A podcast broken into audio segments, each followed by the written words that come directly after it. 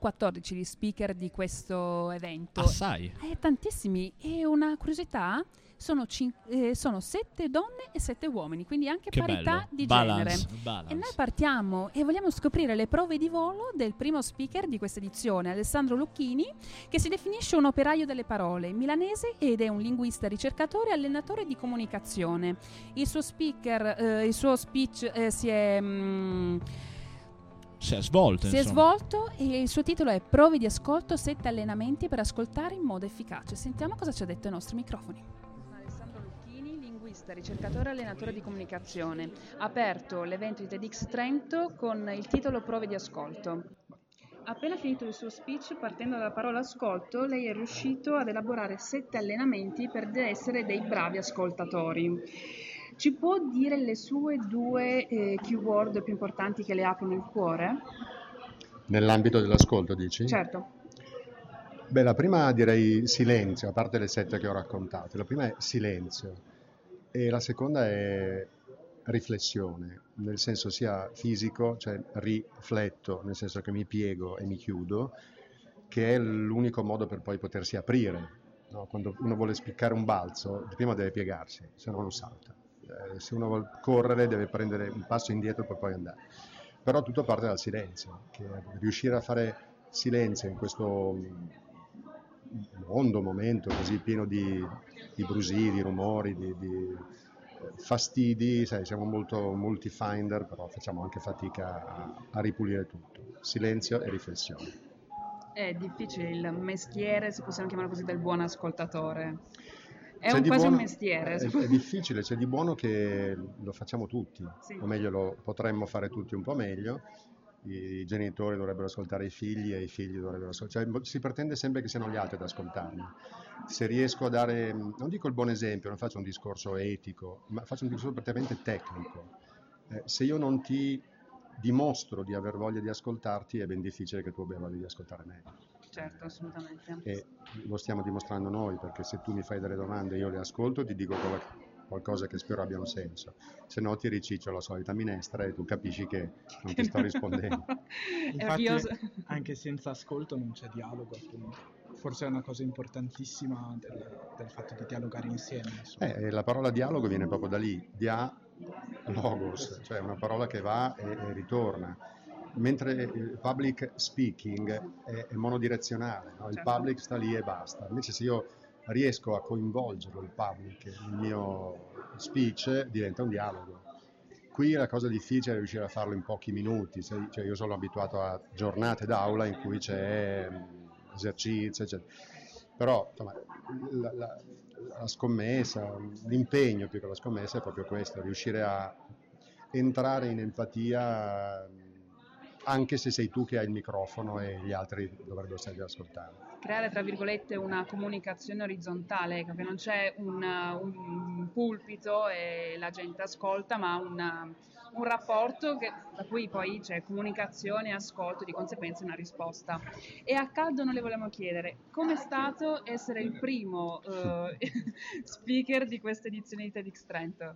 Allora, sul fatto di essere il primo, siccome lo sapevo, ne sentivo l'onore e la responsabilità. Se mi chiedi com'è stato cantare attaccato. tre versi di Bob Dylan dopo il tenore che canta, eh, insomma, quello è stato un po' più... No, però è andata bene la performance, lo posso dire come musicista, è andata bene. Grazie, grazie, molto gentile a voi. Grazie. Grazie mille per essere stato nostro Al volo? Non hai fretta. No, che eh, allora ad un certo punto, insomma, anche nella parte iniziale avevi introdotto eh, dicendo che uno a volte comincia ad ascoltare già con una sorta di pregiudizio oppure di giudizio che si crea al momento, no? Però ehm, non ho ben capito se eh, quindi l'idea è che uno dovrebbe un po' svincolarsi da questa cosa oppure se in realtà, cioè io quando ascolto una persona è un po' anche per farmi la mia opinione, per quindi avere un giudizio su quella persona, su quello che sta dicendo e per formarmi a me, insomma, quindi cioè, Allora, crearsi un giudizio. Se vuoi, secondo me sono giuste entrambe. Prepararti un'opinione dimostra che sei un essere umano Sì, pensante. in più c'è dialogo. Cioè, In più prepari il tuo dialogo. Quello che intendevo, volevo sostenere è che di solito dedichiamo troppo poco tempo a questa cosa. Cioè, se ti vedo con la barbetta mal fatta, non ti Mhm. ascolto. Se Mhm. ti vedo che cacchio vuole questo qui con la macchina fotografica, cioè mi faccio un sacco di pippe No, noi viviamo di ipervita, poi gli psicologi lo chiamano dialogo interiore, cioè il dialogo con me stesso. no? Cioè, quando andate a fare un esame, non ditemi che ascoltate gli altri e basta, ascoltate intanto, cazzo, questo non la so, questa cosa che me la vado a rivedere. Aspetta, cioè, quando ascoltate il professore che parla, se ha un tic, eh, non so, la R, la, cioè, sputa, ha delle parole tu cominci a contare quante volte ha detto, eh, per così dire, no, vieni distratto da un sacco di, ma, ma non so, il caldo, il freddo, questo qua che mi sgomita. Facciamo fatica ad avere un'attenzione monodirezionale sulla fonte. Ora, se questo accade al bar, non succede granché. Se accade a un medico che ascolta un racconto del paziente, se accade a un insegnante, un professore che ti sta facendo l'esame, e pensa un po' ai cazz- non dico ai fatti suoi, ma pensa che, non so, tu gli ricordi uno che l'aveva Mhm, trattato male, mhm. se lo fa un giudice nei confronti di un inquisito è, è più grave, se lo fa un genitore nei confronti di un figlio, peggio. Sì, sono arrivato a genitori figli, che è un, tema, un temino da temino, insomma, voi la vivete da questa barricata, io la vivo dall'altra, o magari siete già genitori.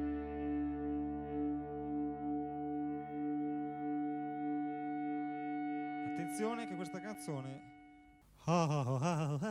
Quel pasto siamo ancora qua, noi, dopo questo primo intervento che è stato, secondo me, incredibile sotto molti punti di vis- vista. Non si poteva aprire in maniera migliore questo evento, secondo me. Il bello di, di quello speak lì è che ha mm, parlato mettendo delle slide e raccontando l'ascoltare, l'ascolto nelle sue varie sfaccettature e ha detto che ascoltare non significa solo rispondere, ma non significa non dobbiamo né rispondere né giudicare le persone quando le ascoltiamo.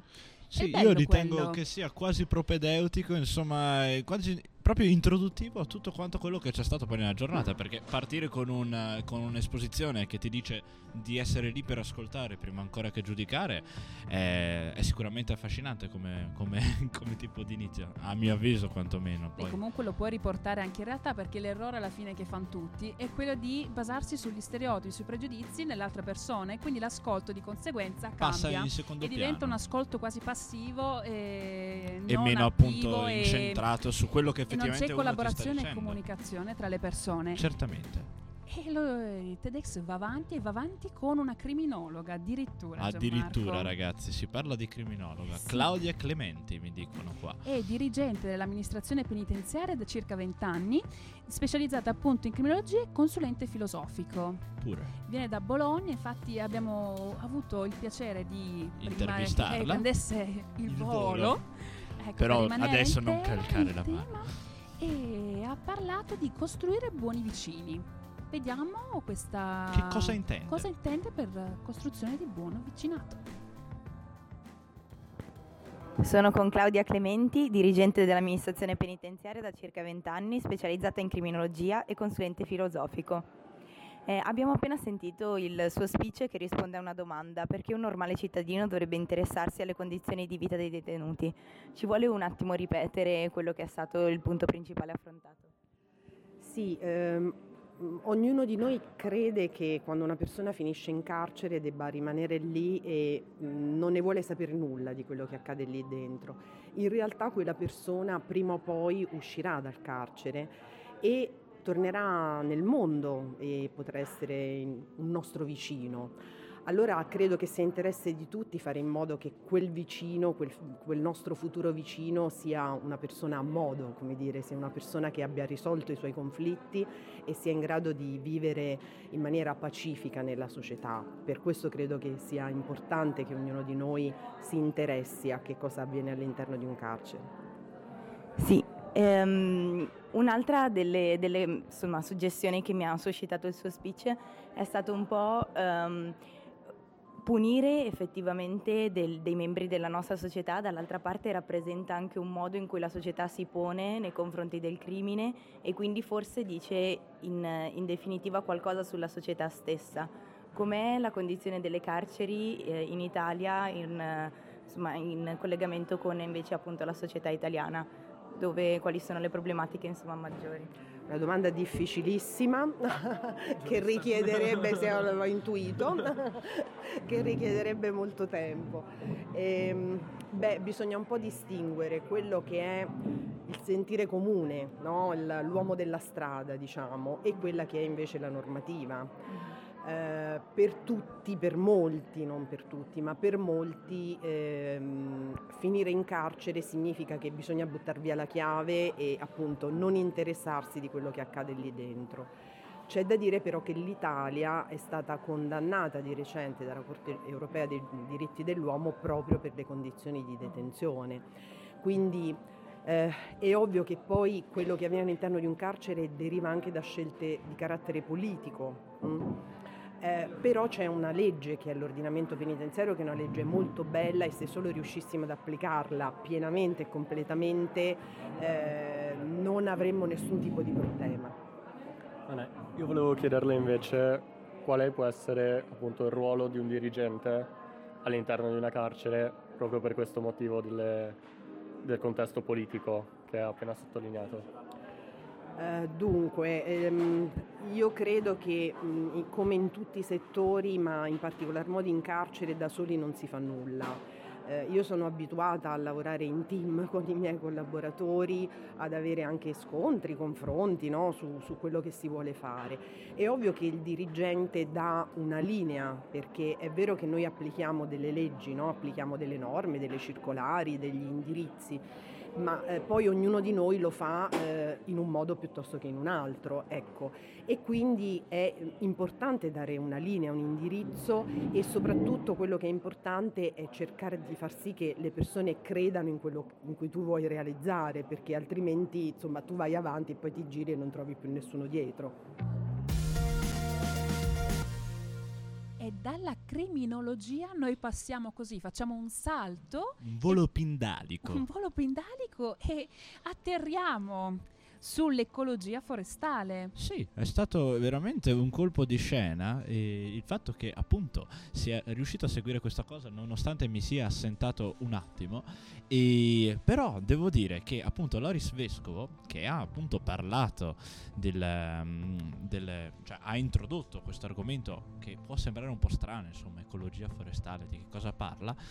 Effettivamente e lascia spazio a una nuova teoria, al fatto che il riscaldamento globale, che è una cosa effettivamente più che attuale, abbastanza cioè, attuale, visto che, che, la COP21 ha trattato anche questo argomento sì, cioè, con l'accordo di Parigi.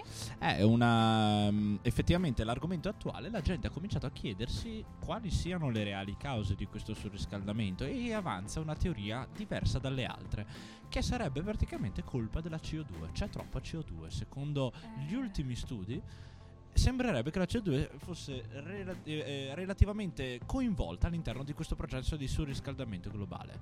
E quindi appunto eh, lui rifletteva su questo aspetto. Chi è il maggiore consumatore di CO2 sul nostro pianeta? Le piante, chiaramente. Addirittura, le ecco, piante, non l'uomo, le piante. No, no, consumatore, non produttore. Ah, consumatore. consumatore. E quindi lui appunto andava a vedere eh, in che modo le piante inter- intervenivano nel depurare l'ambiente in cui si ritrovavano effettivamente.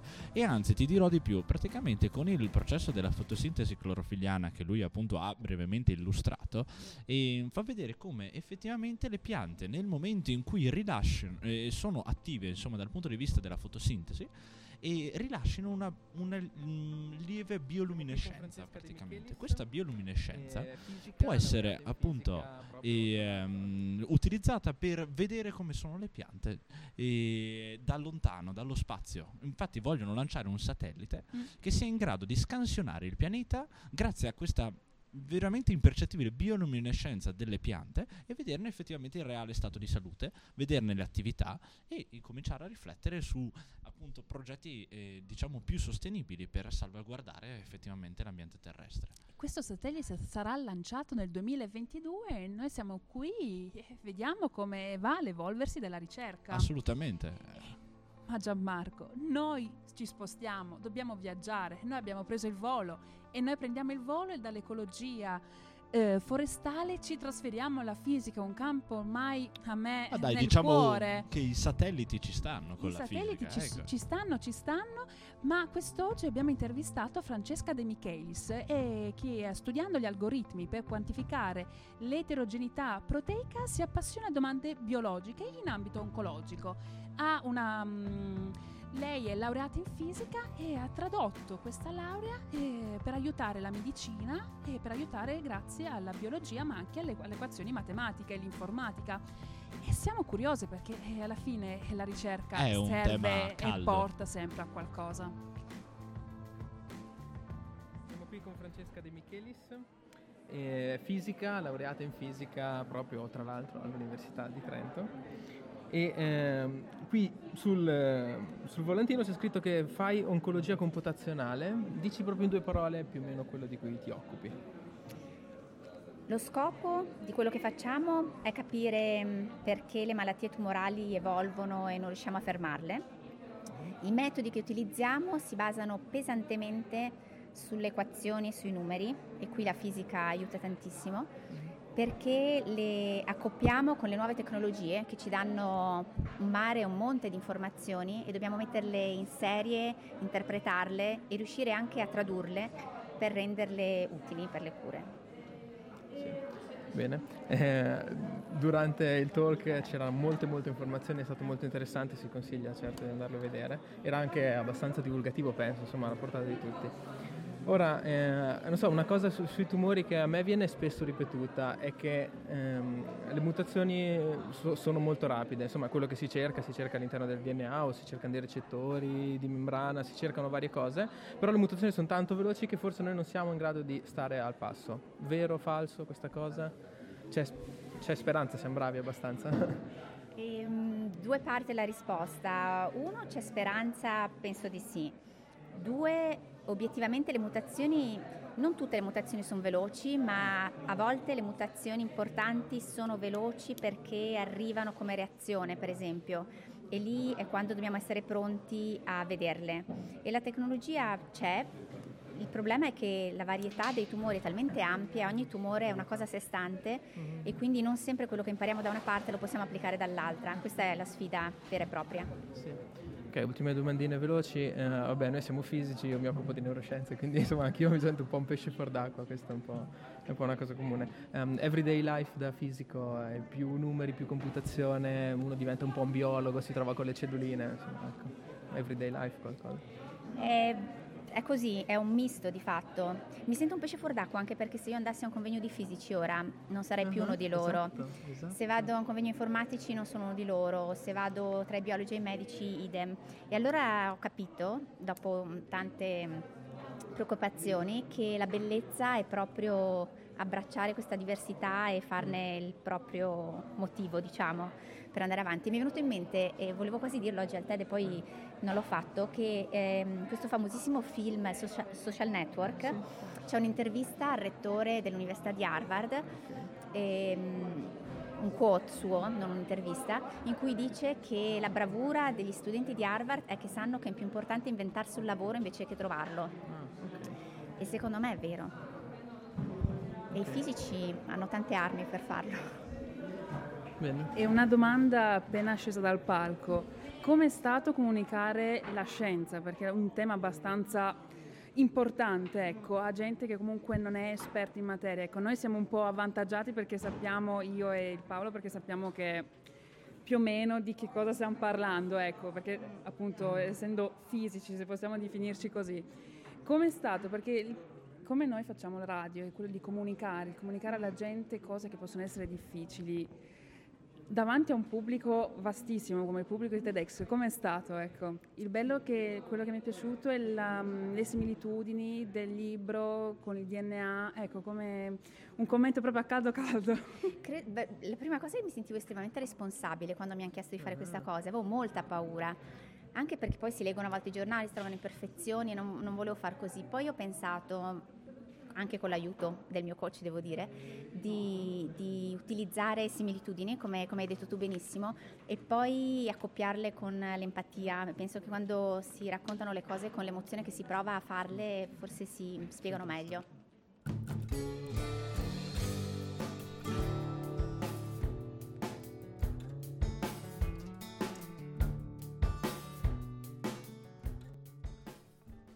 Ciao a tutti, bentornati in diretta. Abbiamo qui con noi Francesca Folda ehm, che ha appena dato il suo talk per TED Trento. Eh, grazie Francesca di essere qui con noi. Grazie a voi. Ehm, nel, nel tuo speech eh, hai parlato soprattutto di un cambio di prospettiva che è iniziato con un licenziamento, quindi con un taglio drastico. Oddio, alla... Grazie a Dio non era un licenziamento, ma erano delle dimissioni. Questo aiuta. Ehm, però sì, l'obiettivo era di viaggiare un po', eh, di scoprire cose nuove. è stato un lungo viaggio pieno di esperienze, ne ho scoperte moltissime a proposito di me stessa. Ehm, prima di parlare appunto della tua esperienza di viaggio, a me ha colpito moltissimo invece il tuo racconto di Milano, una Milano inedita e a volte eh, appunto che, mh, cui non ci accorgiamo proprio perché siamo presi dalla fretta e dai nostri impegni quotidiani, ma che invece vive. E quindi tu appunto ci raccontavi di questi vecchietti che comprano una mela al giorno, comunque gli ingredienti per un pranzo, per una cena, ma proprio questa quotidianità diciamo sopita. Eh, vuoi parlarcene un po'? Guarda, io mi sono trasferita a Milano a 23 anni e ho cominciato subito la gavetta, a lavorare, quindi ho sempre avuto in una città come Milano ritmi forsennati. Eh, poi l'epoca del telefonino, quindi anche quando cammini stai guardando lo schermo del telefono, stai risolvendo emergenze, insomma avevo un lavoro che mi obbligava o almeno mi faceva sentire obbligata ad essere costantemente connessa, costantemente di corsa. Quando mi sono dimessa e ho passato un paio di settimane a Milano eh, con altri ritmi, senza fretta e senza urgenze, ho veramente scoperto un altro volto della città e mm, l'ho scoperto camminando, andando a piedi. Avevo venduto la macchina per poter viaggiare, avevo lasciato andare altre cose, quindi ehm, mi sono trovata al ritmo di altre persone di un'altra parte della città, una parte bellissima peraltro. E quindi non so, io forse raccomanderei a tutti di prendersi un giorno di ferie solo per camminare a passo lento per Milano. Questo infatti mi ha molto colpito, questo cambio di prospettiva, non necessariamente prendendo un biglietto aereo, certo c'è anche quello, ma anche semplicemente andando a riscoprire le nostre città e magari quello che sottovalutiamo, ma ci scorre accanto. Niente, e poi appunto dicevi che sei partita per, per un lungo viaggio. Sì, ho, ho iniziato dalla Nuova Zelanda non a caso, perché in realtà ero anche un po' spaventata della scelta fatta e la Nuova Zelanda è il paese più lontano da noi e quindi ho pensato che da lì piano piano avrei solo potuto tornare indietro e riavvicinarmi. Ed è stato un viaggio importante perché nel cambio di prospettiva tra nord e sud del mondo, eh, vedere le cose dell'emisfero boreale, eh, è stato un cambio di prospettiva importante, eh, non solo in termini geografici, ma poi anche mi ha fatto capire cosa vuol dire paese emergente, mi ha fatto capire cosa vuol dire un paese giovane, perché poi dalla Nuova Zelanda con un giro molto molto molto largo sono arrivata fino in Kenya. E, ehm, e, e l'Africa è un continente meraviglioso, eh, fatto di tanti paesi diversi, tante storie diverse. Um, io ho conosciuto, credo di poter dire abbastanza, solo il Kenya, eh, ma sono stata caricata di un'energia positiva e di una voglia di fare che spesso noi qui diamo un po' per scontate invece dovremmo rivalutarle. La tua esperienza in Kenya ha posto l'attenzione sull'importanza dell'istruzione, soprattutto per delle popolazioni appunto che lottano tutti i giorni contro dei problemi grandissimi di cui noi possiamo anche ben poco, diciamo, comprendere. Eh, vuoi parlarci appunto dell'importanza dell'istruzione e della tua esperienza lavorativa lì? Beh, innanzitutto c'è da dire che il Kenya, come molti paesi africani, è un paese molto molto giovane. Eh, la, la, l'età media è 20 anni contro i nostri 43 eh, e quindi c'è questa infinità di bambini e ragazzi che crescono e devono avere accesso all'istruzione. La cosa bella è che sono i kenyoti che lo chiedono, anche quelli che vivono nelle condizioni più disagiate. La prima cosa che vogliono è educazione e istruzione per i loro figli. Eh, io ho avuto la fortuna di collaborare con delle imprese sociali che si occupano di questo e attraverso le nuove tecnologie, ma sviluppate in maniera molto semplice per poter essere fruibili da tutti, ehm, distribuiscono tablet per l'educazione digitale, quindi portando l'istruzione anche là dove non arrivano neanche gli insegnanti perché sono posti troppo remoti, troppo difficili dove abitare eh, e vedo il grande impegno, la grande volontà di farcela, di imparare cose nuove. Con questo spirito di continuare sempre a imparare cose nuove sono tornata in Italia. Io e è te giunto. in conduzione è quasi finito perché adesso lasceremo spazio a una colonna portante della radio. E che colonna! voce. Quindi sono onorata di lasciare questo posto a questa persona che non vi dirò. Ragazzi, io ve lo dico, ma è veramente emozionante. Emozionante. È emozionante. Ma insieme a lui ci sarà uh, Un altro. un altro. Che dico uno, no due io, ne Cioè, ti mettiamo due. conto? Io a questo punto faccio veramente le valigie Sì, vado sì, via. sì, il biglietto basta. aereo È una questione veramente- Ciao, ciao, ciao. Ma prima di lasciarvi, Ultimo segmento. ultimo segmento con il nostro carissimo Alessandro Arnoldo Già che noto. ha aperto le danze, ha aperto questa magnifica edizione di TEDx Trento. Siamo con il maestro e direttore d'orchestra Alessandro Arnoldo e la professoressa Sabrina Modena che hanno aperto le danze a questa edizione 2016 di TEDx Trento dal titolo Prove di volo. Vostro- la vostra performance si intitola L'alba vincerò. Ce la spiegate che cosa avete fatto ecco, durante i vostri minuti sul palco?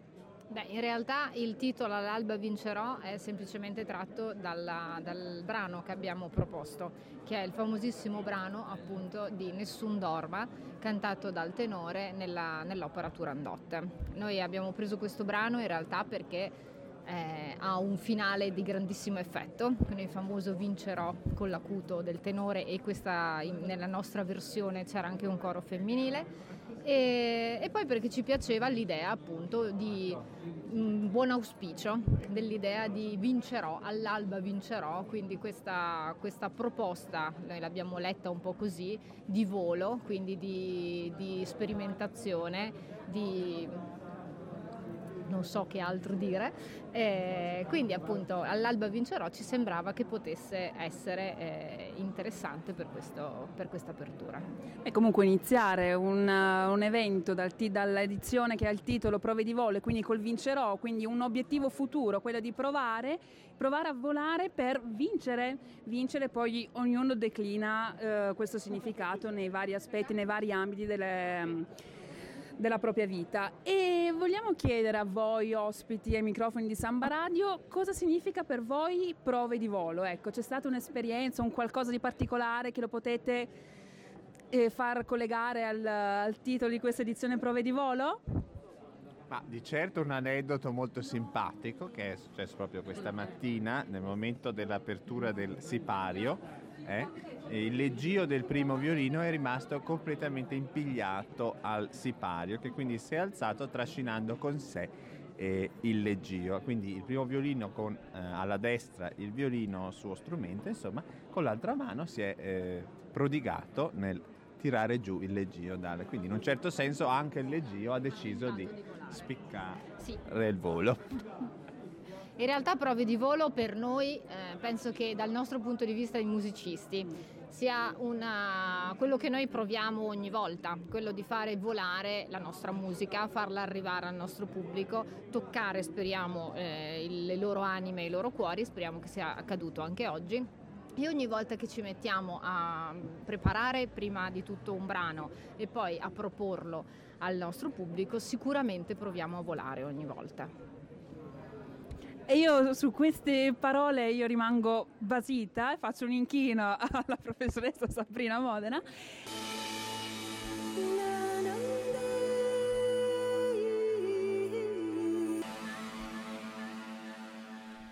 Ben ritrovati ascoltatori di Samba Radio e Burro d'Arachidi con questo straordinario cambio di direzione. Ai microfoni abbiamo Lorenzo Cauduro e rullo di tamburi. Davide Corraro, solo per voi su sambaradio.it. È un piacere ritrovarci qui. Prima volta per me a, Sam- a Burro d'Arachidi, anzi seconda, e sempre in occasioni bellissime. Una volta Samba Market e adesso TEDx Trento. Trento. In diretta dall'Auditorium Santa Chiara abbiamo, stiamo veramente vivendo, Davide, un'esperienza unica nel suo genere. Questo TEDx Trento cos'è per te? È la prima esperienza? È la seconda esperienza? Mi raccontavi eh, precedentemente di andare in diretta? Sì, è stata la seconda esperienza, è stata proprio la mia prima uscita a Samba Radio, TEDx di tre anni fa, 2013, la prima edizione all'epoca si faceva al Teatro Sociale eh, di Trento, abbiamo cambiato location, ma diciamo l'aspettativa è sempre altissima e TEDx riesce sempre a stupirci, riesce sempre a organizzare qualcosa di clamoroso, magnifico, tutto bello, tutto perfetto. Però, però Lorenzo, prove di volo. perché a Trento prove di volo? Beh, perché bisogna un po' buttarsi, bisogna provare appunto a volare, ad innalzare questi, questo livello di cultura e questo livello di ricerca. Proprio la ricerca che ci andrà a parlare fra pochi minuti quando interromperemo eh, Luciana De Laurentiis, che è coach, formatore e International Communication Manager. Eh, di cui si occupa appunto di comunicare, mettere in comunicazione le varie persone attraverso eh, una comunicazione informale, dei racconti informali. Lei nel 2012 eh, conierà il termine di World Café, una conversazione spontanea che deve muovere il mondo. Cioè all'interno delle aziende si creano questi momenti uh, per parlare di idee e per cercare idee innovative, appunto. Lei uh, si è ispirata a tre grandi esempi. La prima è Christine Lagarde e uh, i fratelli Wright e, e Arthur Fry. Ti chiederai cosa c'entrano questi tre personaggi tutti e tre insieme? Beh, hanno fatto della loro passione il loro lavoro. Hanno portato le loro passioni all'interno del lavoro. Per esempio, Christine Lagarde è riuscita all'interno delle, delle sue aziende a portare il controllo e la forza di volontà che esercitava nella sua più grande passione che era il nuoto sincronizzato. O i fratelli Wright nell'osservazione sono riusciti a creare appunto il primo aeroplano. Il, um, non solo esempi uh, famosi ma anche del, esempi del quotidiano tra cui una paracadutista oppure una, una teatrante tu che ami il teatro, una delle cose più importanti che ci hanno insegnato è sicuramente l'improvvisazione. Assolutamente. E ehm, dopo questa bellissima presentazione che ci ha fatto Lorenzo di Luciana De Laurentiis, ovviamente noi non, abbiamo, uh, non sentiamo altro che il bisogno di ascoltare questa grande intervista, però uh, lasciami dire l'ultima battuta su uh, prove di volo e Trento. Il riferimento non è casuale, no? ce l'ha spiegato prima Neva Capra che tu hai appena nominato i fratelli Wright che nel 1905 fecero il primo volo, il volo durato 35 secondi prima che si schiantassero al suolo, ma il Trentino ha visto i primi aeroplani, il Trentino ha visto la nascita dell'aviazione che è stato anche oggetto, forse i nostri ascoltatori non lo sanno, di uno dei più bei corti, di, anzi film di animazione di Miyazaki, Si alza il vento, ambientato proprio sulle colline, sulle montagne trentine, con il sogno di questo bambino, che aveva proprio il sogno di diventare un giorno come Gianni Caproni, come l'inventore del palazzo con le ali, del palazzo volante, cioè il sogno che diventa realtà, il sogno che si realizza, quel sogno che gli americani a me dicono hanno inventato i fratelli Wright, ma ha sviluppato il grande Trentino di uh, genio trentino di uh, Gianni Caproni. E niente Lorenzo, ci hai messo appunto nel mood giusto per ascoltare questa intervista. Vi lasciamo a Luciana De Laurentiis e alle sue passioni e al suo prova, la sua prova di volo.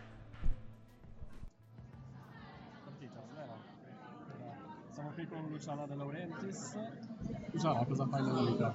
Nella vita lavoro in una grande azienda di telecomunicazioni e visto che nel mio talk ho discusso del fatto che a me piace parlare, di fatto questo è quello che in fondo ho fatto in questi vent'anni. No? Lavorare nelle telecomunicazioni negli ultimi vent'anni significa lavorare in un mondo che ha cambiato il modo di comunicare delle persone e quindi è stato molto bello anche connettere questa mia vita professionale con quello che credo possa fare la differenza nella vita di tutti noi, perché c'è un limite nel work-life balance, cioè l'idea che bisogna rinunciare a qualcosa per far funzionare tutto, invece io credo che bisogna intrecciare le cose e non rinunciare a uno o all'altro. Sì, allora proprio riguardo questa cosa, ehm, noi facciamo parte della radio universitaria, facciamo radio, facciamo fotografia, facciamo tante attività e cerchiamo in qualche modo, soprattutto gli studenti, di integrarli poi con la possibilità di cultura. E quindi questo senza dubbio, ma eh, come poi viene recepito dal mondo del lavoro, insomma in qualche modo... Io, io lavoro nelle risorse Esattamente, assicuro che questa non è solo la mia convinzione. Eh, se noi dobbiamo scegliere tra un ragazzo universitario che ha un curriculum scolastico spettacolare, ma non si è mai impegnato in qualcosa più grande di questo, questo significato e senso, che sia un lavoro anche minimo, facendo il cameriere da qualche parte, sviluppando aree di volontariato e qualcuno che invece ha fatto delle esperienze, ci ha messo del proprio, è riuscito a fare questo allacciamento di sinergie che magari a un curriculum scolastico viene portato, di fatto ciò che si porta dietro il primo è molto importante. La persona che riesce a incrociare e allacciare sinergie ha la capacità di adattarsi con flessibilità vita di un'azienda molto più efficace. Esatto. Abbiamo parlato appunto di intrecci, di connessioni, di flessibilità e come si può aiutare effettivamente? Come possiamo aiutarci a comprendere meglio noi stessi in maniera consapevole? è un tema di consapevolezza, che significa eh, per esempio sfruttare tutte le occasioni che spesso le università danno di fare seminari che vanno un po' oltre il fatto semplice cammino approfondimento verticale delle proprie materie, ma spesso le università fanno dei ponti con esperienze a metà tra la filosofia e la, la diagnostica delle proprie competenze. Ecco, sfruttare quelle occasioni significa cominciare a conoscere un po' meglio se stessi e a capire qual è il tuo fattore distintivo da sfruttare di più. Oggi nelle aziende spesso diciamo che è molto più difficile lavorare su un gap, cioè su qualcosa che comunque non hai, non fa parte di te, mentre è più potente lavorare sulla tua area di forza e portarla all'eccellenza in modo che colmi in maniera naturale anche quel gap. Ma se io non so qual è la mia area prove di volo, il tema di quest'anno. Abbiamo, del, abbiamo raccontato del successo che ogni anno queste iniziative hanno non solo a Trento ma in tutta Italia. Abbiamo raccontato di questo pubblico, o se non l'abbiamo raccontato lo raccontiamo in questo momento, di questo pubblico che è presissimo dalla, dalla conferenza, dai vari interventi, dai momenti di spettacolo, di sonoro, però, però noi siamo riusciti a pescare una... Um, ragazza che dal pubblico è fuggita perché insomma per farsi intervistare da Samba Radio, ovviamente. Quindi gli abbiamo rubato mezz'ora di conferenza che però poi potrà ascoltarsi in streaming, guardare i video, quindi non ti preoccupare, siamo qui, poi la facciamo presentare da Lorenzo. E appunto lascio la parola a Lorenzo con questa nostra ospite d'eccezione, d'eccezione appunto perché ha pagato per questa magnifica conferenza che noi gli stiamo in un certo qual modo rubando. E quindi Lorenzo, presentaci un po' chi è. Ai microfoni quindi di Samba Radio abbiamo con noi Patrizia. Ciao Patrizia. Ciao Lorenzo. Allora, volevo chiederti innanzitutto se questa è la tua prima esperienza a TEDx e come l'hai conosciuto, come sei entrata a contatto con questa realtà di TEDx, appunto.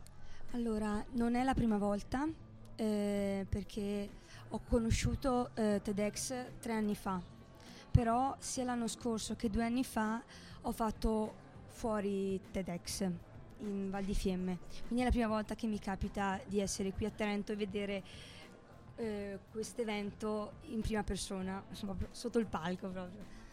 Quindi è stata una bella emozione, una forte emozione, ma abbiamo detto quindi che uh, TEDx cos'è per te? Cos'è stata questa esperienza di TEDx, queste prove di volo?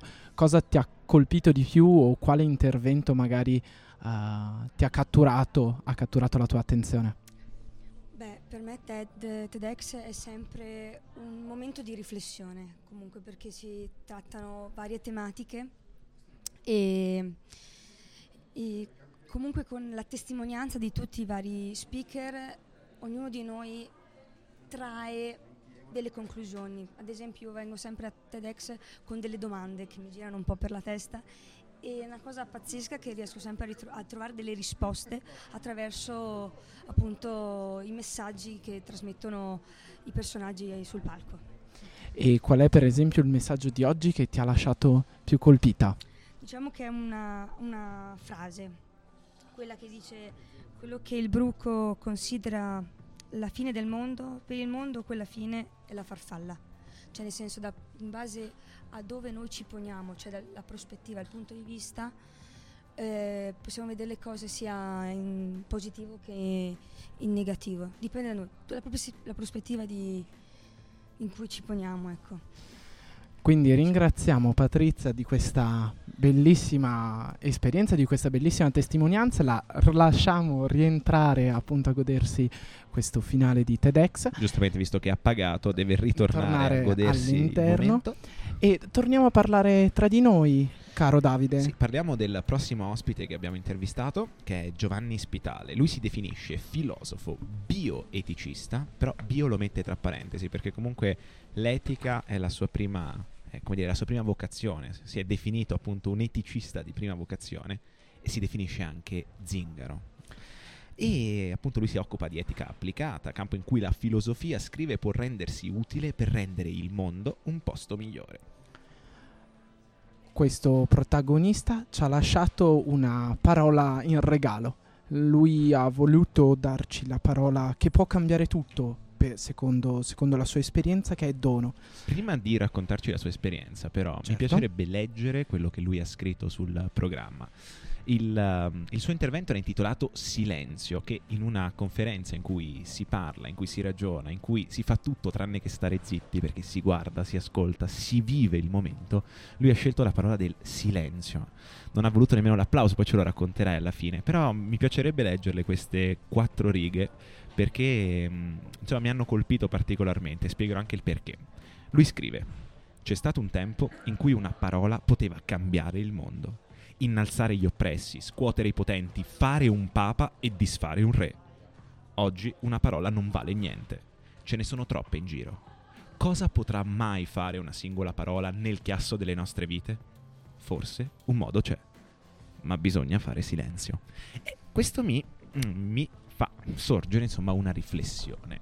Noi sappiamo che ogni, era una statistica vecchia di qualche, di qualche anno fa, però credo che i dati siano ancora quelli, ogni 72 ore nel mondo, ascolta Lorenzo, ogni 72 ore nel mondo, quindi ogni tre giorni, vengono prodotte una mole tale, una quantità tale di informazioni che sono paragonabili a quelle dei 5.000 anni di storia scritta. Lorenzo che, Impressionante. Lorenzo che studia beni culturali, insomma, è un ragazzo colto, sa che la storia inizia con la nascita della scrittura. Con la nascita della scrittura. È impressionante questo dato. In 5.000 anni 5.000 anni possono essere racchiusi fondamentalmente in 72 ore. Questo ci dà anche un'altra riflessione. Cosa possiamo mai imparare noi nell'arco della nostra vita se ogni 72 ore si produce una mole tale di informazioni?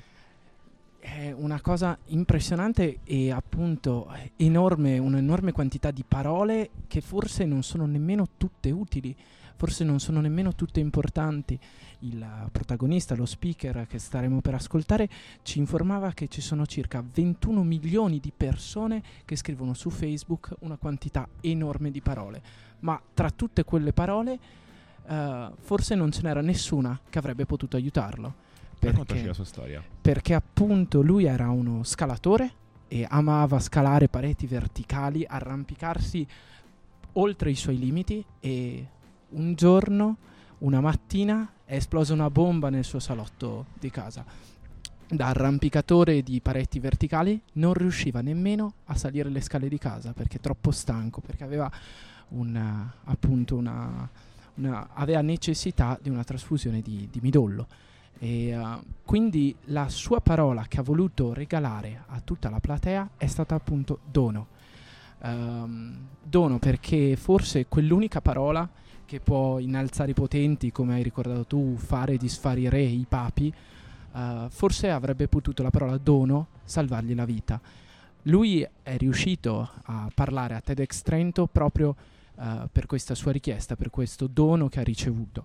E quindi ci ha ricordato che una parola può cambiare tutto, dall'inizio alla fine. E una parola non deve essere solo suono, uh, non deve essere solo gesto, ma deve essere anche ascolto e anche fare silenzio. Quindi lasciamo le parole appunto di questo speaker e della sua intervista e intervento.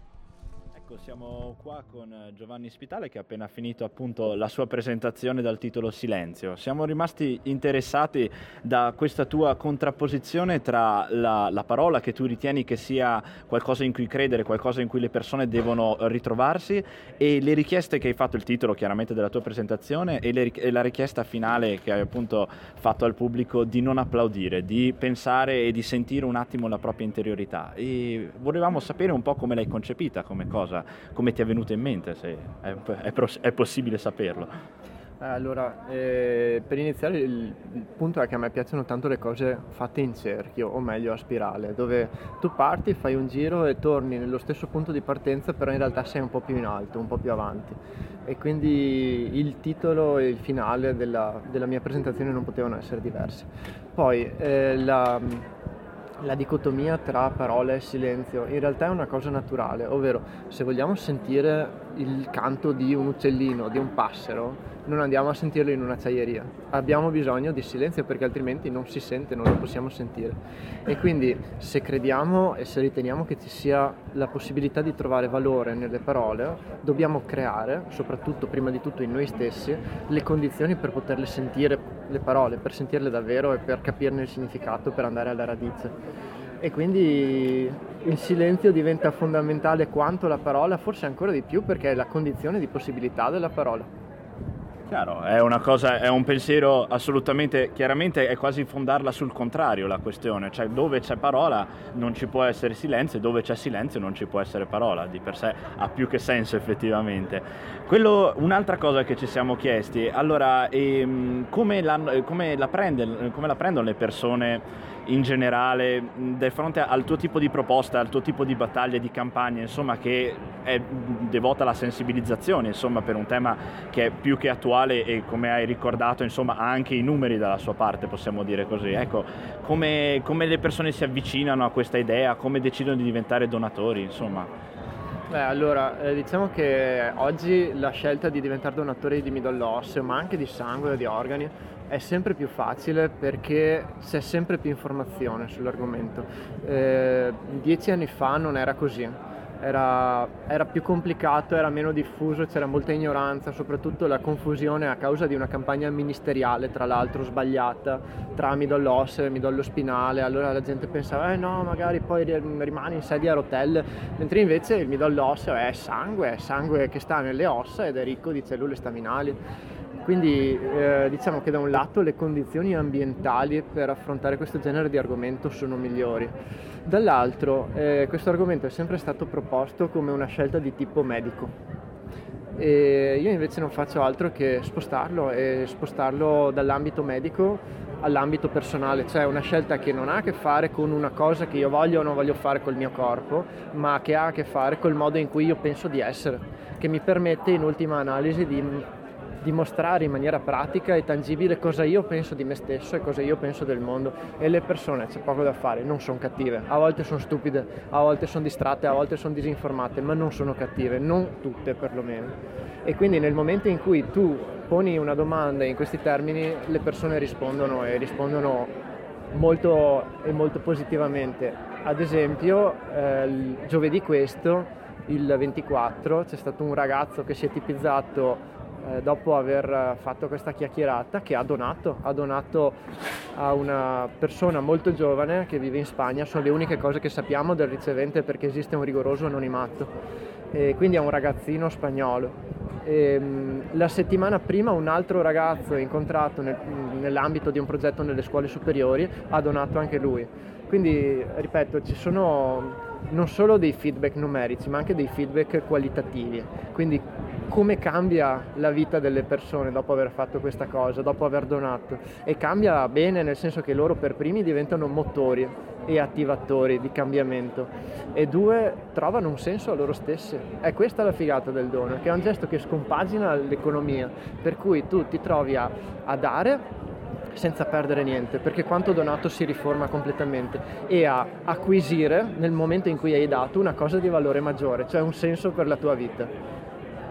Mi pare una cosa meravigliosa di sicuro anche per il fatto che si dà un messaggio molto forte, un messaggio di non solo prendersi cura della propria personalità, ma prendersi cura anche dell'altro e di quello che magari può avere, che senza magari ha delle difficoltà tu non ci perdi, lui ci guadagna ed è un, una transizione che come hai detto tu è al di fuori di un contesto economico, è al di fuori delle normali ehm, ehm diciamo, strutture a cui si è abituati a pensare in questi termini eh, di, diciamo così, di ricavato.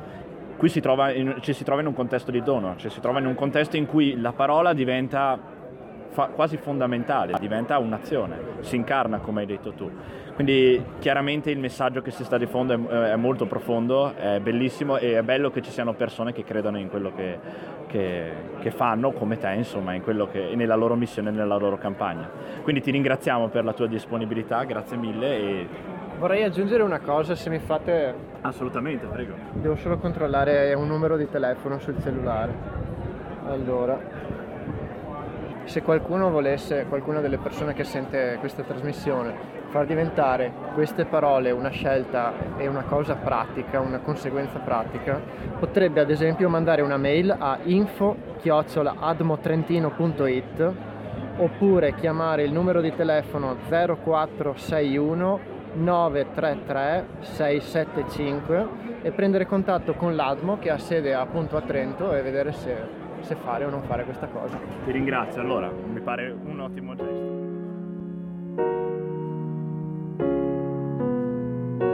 Splendida canzone di Battiato. Aria It's di 5 neve. o'clock e sono esattamente le 5, quindi mai canzone fu più azzeccata in radio. E, Lorenzo, dobbiamo salutare un nostro special guest o, o special public, possiamo definirlo così. Che ci è il- venuto a salutare proprio in diretta. ma assolutamente che è il nostro capo, il nostro mentore, il nos- nostro idolo. Il nostro padre fondatore. Il nostro, il nostro tutto, cioè se io penso a Samba Radio, la prima faccia mi viene in mente lui. Stiamo parlando di Michele Tesolin. che salutiamo. Qui servirebbe tipo la clap, quella Eh. lì finta, no? Che mettono ad esempio in The Big Bang Theory. O la risata Esatto. finta. Sarebbe molto bello. Allora, siamo quasi addirittura d'arrivo. TEDx, eh, insomma, abbiamo un'altra, un'altra oretta scarsa insieme. Ma eh, le interviste stanno appunto per concludersi, almeno quelle degli ospiti, degli ospiti ufficiali, degli speaker ufficiali. Ma avremo poi altre sorprese per i nostri ascoltatori. Infatti non sveliamo nulla agli ascoltatori e lasciamo quest'aria di suspense. prima regola della radio. E ehm, parleremo di Bianca e parleremo di e con Bianca Borriello e anche il suo titolo, insomma, mi ha affascinato il titolo della sua conferenza perché sono le storie sono simulatori di volo. Tu devi sapere Lorenzo che ho una bruttissima storia legata ad un simulatore di volo.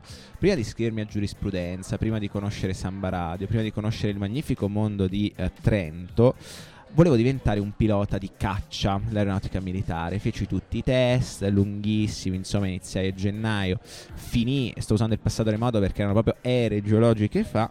E venni bocciato all'ultima prova il simulatore di volo. Ora, mh, questa, le storie sono simulatori di volo. Io il simulatore di volo sono accertato scarso perché proprio mi hanno bocciato. Quindi, associando le storie al simulatore di volo, anche raccontare le storie non è che sia così bravo, eh, sarà che Bianca Borriello c'ha ragione, insomma, a- ad unire queste due parole. Ma perché le unisce? Spiegaci un po', Lorenzo. Beh, sicuramente sarebbe fiera di te, innanzitutto perché si definisce come istruttrice di volo pindarico. Ne abbiamo dato appena adesso un esempio con la tua storia di vita. Ma Bianca Borriello fondamentalmente è una storyteller. Eh, la sua missione è quella di dare una speranza a tutti gli ascoltatori e a coloro i quali cercano una storia eh, che possa catturare, che possa colpire. Una storia che eh, possa appunto dare speranza. Lei eh, a 40 anni ha cercato una, una speranza, l'ha cercata in internet, posto eh, terribile per ascoltare delle storie di speranza, anzi si è agitata ancora di più e ha dovuto affrontare una, una sfida con se stessa e con la sua malattia, con queste ansie, con queste paure. Però in questa ricerca fallimentare ha capito cosa voleva fare, ha iniziato a investire il suo tempo sia per occupare la mente, sia per appunto tenersi, tenersi occupata di inventare storie, di raccontare storie. Lei addirittura ha- ci ha raccontato come i suoi due uccellini che aveva raccolto per strada sia riuscita ad allevarli e dopo con ben tre salti eh, siano riusciti a spiccare il volo. Quindi lei si augura che anche lei stessa e le persone che soffrono della sua stessa malattia possano spiccare il volo e possano fare le loro prove di volo. E, eh, e quindi di regalare una, una storia di speranza, i, ra- i, suoi racconti di speranza. L'ennesima storia positiva, forse il bello di TEDx Trento è proprio questo, no? che si parte sempre da storie tragiche, sempre non è vero, ma storie tragiche comunque storie sfortunate come quella di Caproni che abbiamo raccontato prima, uh, storie che insomma non lasciano intravedere nulla di buono, ma il tutto si, uh, si, si conclude sempre con una librata di ali, no? cioè si spicca il volo uh, si aprono le ali e ci si lascia veramente trasportare dal vento, no? Era... E proprio è questo, le prove di volo, è questo l'obiettivo che vuole lasciare forse a tutti gli ascoltatori di Samba Radio, in questo caso, ma anche a tutti uh, gli spettatori che sono qui all'Auditorium Santa Chiara che stanno assistendo a questo bellissimo evento. Ritorno a prima, quando ho citato il film di Miyazaki, Si alza il vento, no? Non l'abbiamo detto, ma Si alza il vento è un magnifico verso di...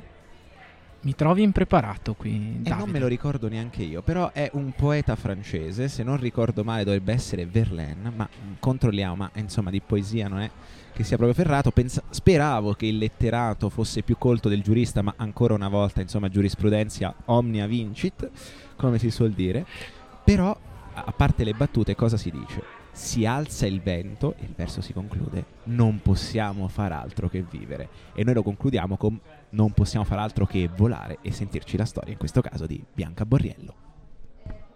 Siamo qui con Bianca, ci ha appena finito di parlare di queste storie di decorso positivo, un racconto per una speranza quindi lo storytelling impiegato per uh, aiutare le persone, diciamo. Sì, uscire un po' dalla tecnica dello storytelling, che è quella che chi fa il mio mestiere conosce, per cui ci devono essere delle parti fatte in un modo e altre che funzionano in un altro, eh, per capire di che cosa ha bisogno il pubblico che hai davanti. In questo momento c'è tanto bisogno di sentir parlare di speranza e quindi prendiamoci questa responsabilità.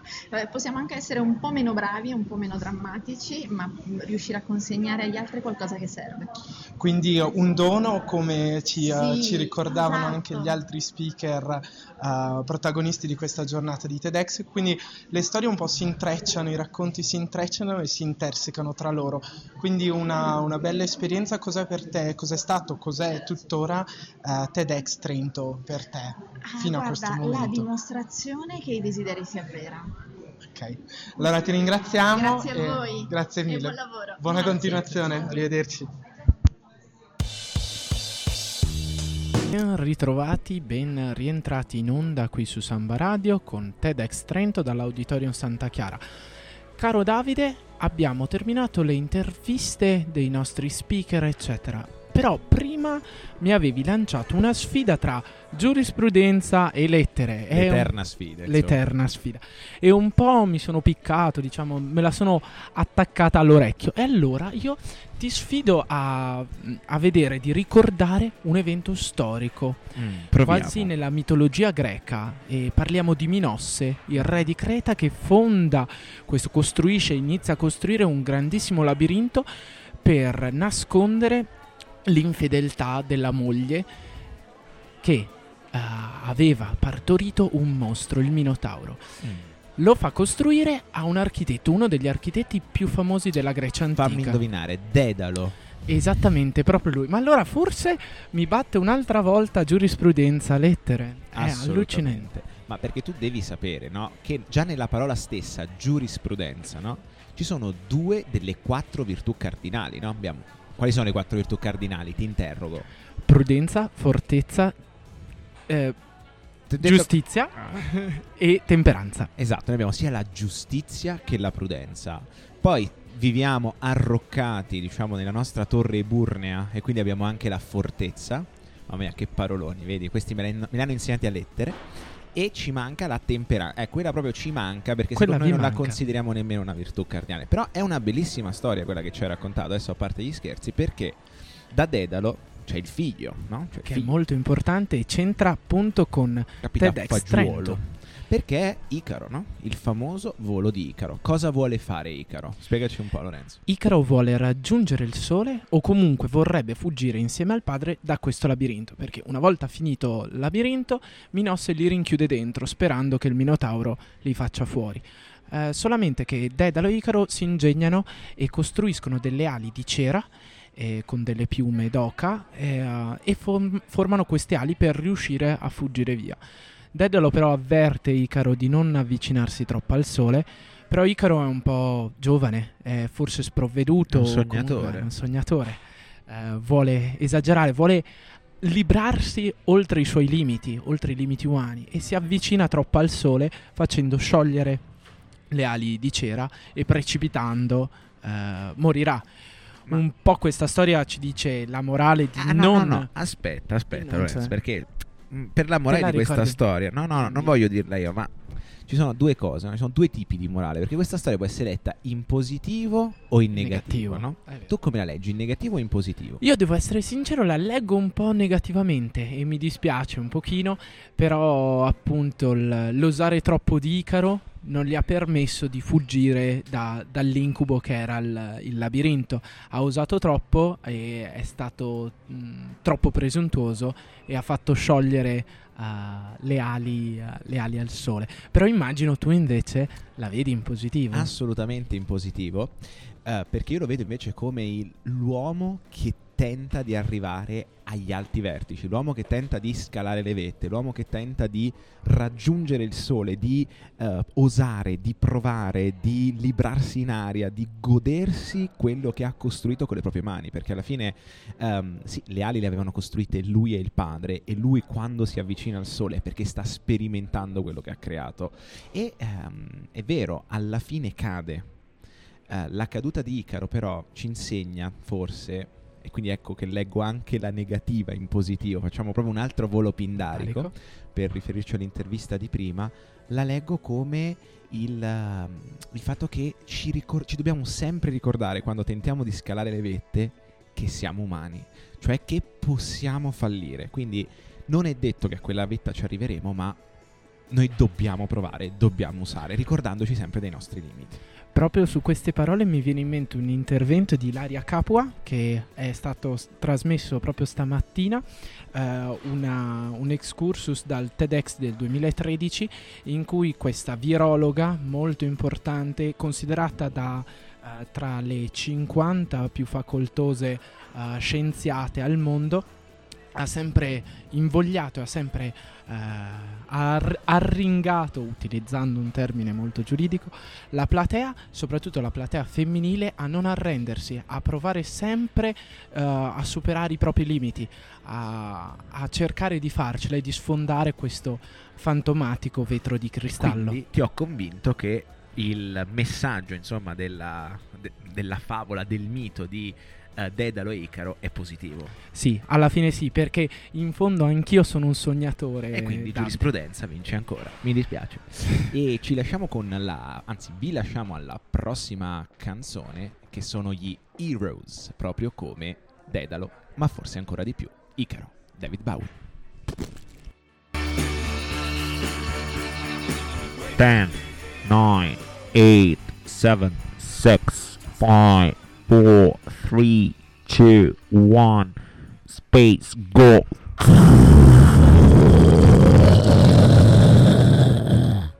Houston, we have a problem now.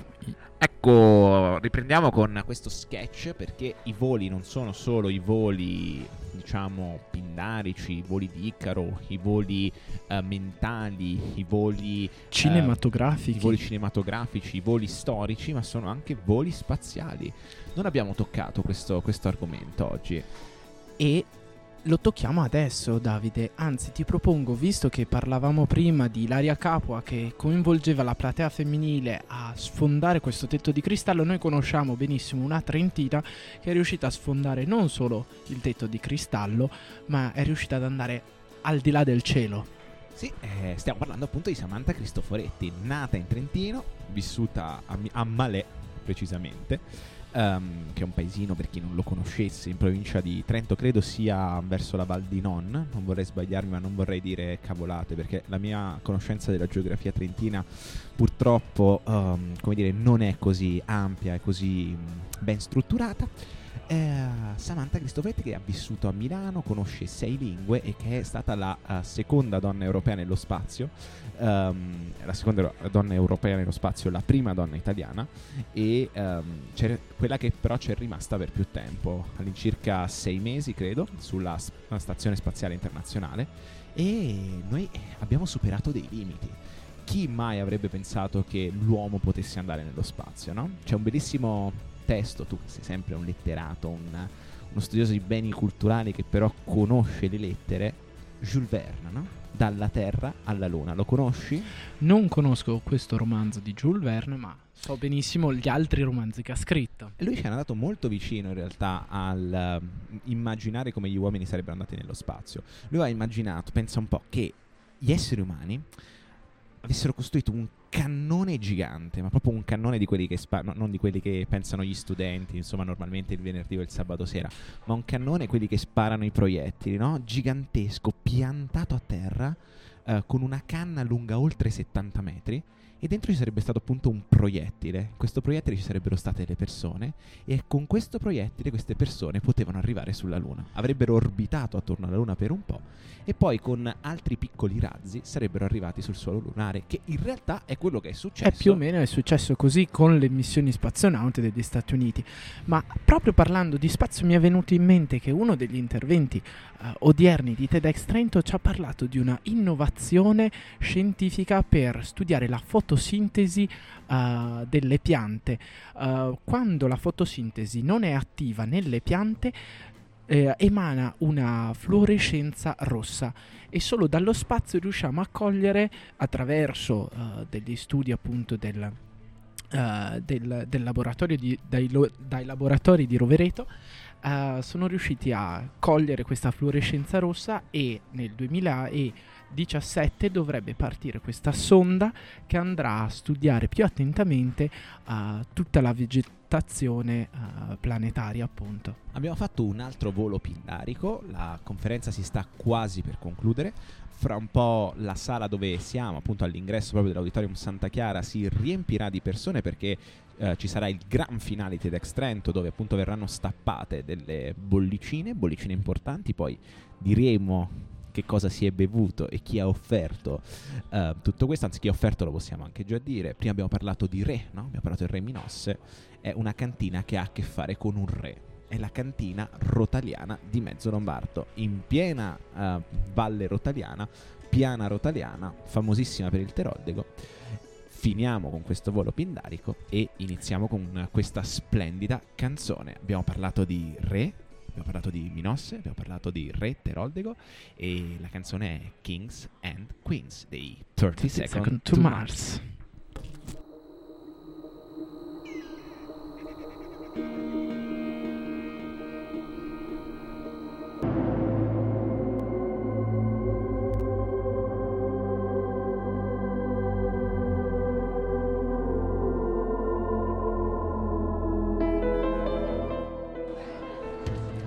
Questa super diretta dall'Auditorium Santa Chiara si conclude con proprio erbotto perché erbotto, c'è stato sì, erbotto eh. ci sono stati c'è ci stato sono erbotto? Vero, è stato Davide? intenso è stato intenso stato... Sì, breve ma intenso come si suol dire in questi casi no? No, mi piace questa convergenza di microfoni. Va bene e detto questo dalla hall trafficata. Adesso andiamo a, andiamo a brindare Gianmarco perché siamo tutti quanti in partenza. Ancora sta partendo. In arrivo spero adesso dai no ok. io sono in partenza Forse, com- dovremmo decol- forse dovremmo atterrare, eh, Cristina, più che decollare di nuovo.